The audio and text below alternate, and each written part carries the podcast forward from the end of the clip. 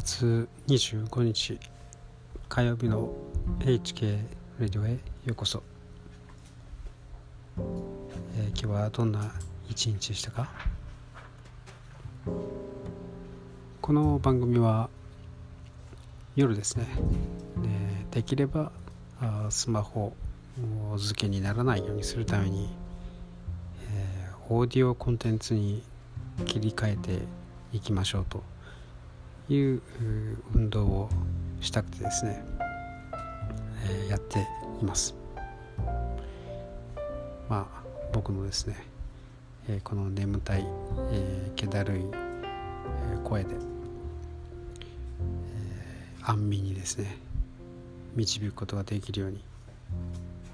たわいもない話を語っていきたいと思っています。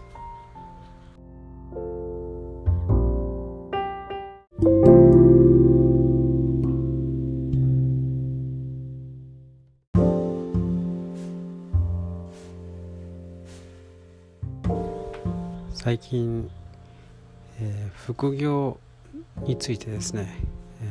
よく言われるようになりました。大企業においてもですね、終身雇用はもう無理だと。なので、自分で生きる道を確保しなさいとですね、そんなような話がよく聞かれるようになりました。公務員でもですね、副業ができるようになるのかとか、そんな話もですねちらほら言われるようになってきました。その副業というとですね、何かの本で、読んだんですけれども、いわゆる、副収入という言い方のですね、漢字で言うと副店長とかですね、副社長とか、そういう漢字で書く副業というのとですね、もう一つは、複数のとか、そういうですね重複するとか、そういう字を書く副業という、その言い方ですね。2通りあるんだという人がいますね。で、何が違うのかと言いますと、いわゆる、副社長とか副店長みたいなんですねタイプの、副業という言葉のニュアンスというのは、いわゆるサブの収入だから、どんな手段でもいいからとりあえず時間をお金に変えると、儲かればいいと、お金が入ればいい、手段は選ばない、そんな感じなんですね。で、もう一つの副業の方はそれも、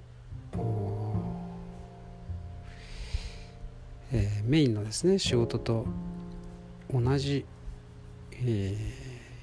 パラレルに捉えてるわけですね。なので、時間的にはですね短いのかもしれないけれども、だからといって、どうでもいいという感覚ではなくてですね、きっちり、やるというタイプの副業ですね。で、それはどんなものになるのかというと、自分のですねキャリアを生かした稼ぎ方とかですね、自分のスキルを生かした稼ぎ方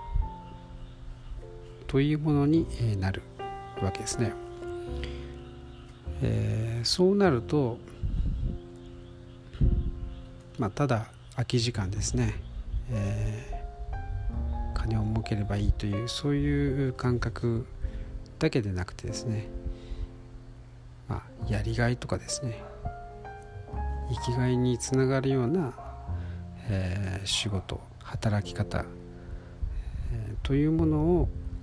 まあ、視野に入れて、探すと良いとよく言われます。まあ僕はですね、そういう仕事の方がいいんじゃないかなと思います。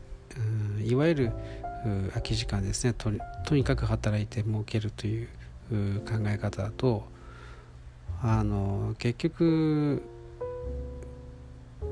忙しすぎてですね、何もできない人生になってしまいますね。こう自分の好きなこととか生きがいとか、趣味とかですね、そういうものが、まあ、副業としてやれるのであれば、その自分の生きている意義にもつながっていきますし、一石二鳥なんですね。だけれども単純に小銭稼ぎというふうに考えてしまうと、ますます疲れてしまう、ますます時間がなくなってしまう、そういう悪循環にですね、はまってしまうんですね。ですので、やはりですね、自分のスキルとかキャリアというものをですね、どう自分が評価して、どう自分を売り込むのか、そういうふうにですね、自分と向き合わなければいけないので、それが面倒だとか怖いとかですね、そういうふうに思うこともあるかもしれませんが、でも、これからですね、政府は当てになりませんので、自分で、稼げるようにですね、なっていかないときついんじゃないかなと思います。ですので、そういうですね、融資とですねつながって、励まし合いながらですね、やっていくことがこれから大切になるんじゃないかなと思います。ということで、夜ですね、じっくり自分の好きなこととかやりたかったこととかですね、自分の強みとか、そういうものをよく考えてですね、何かこう将来の希望につながるような良い夢を今晩は見てください。最後まで聞いてくださってありがとうございました。ではまた明日。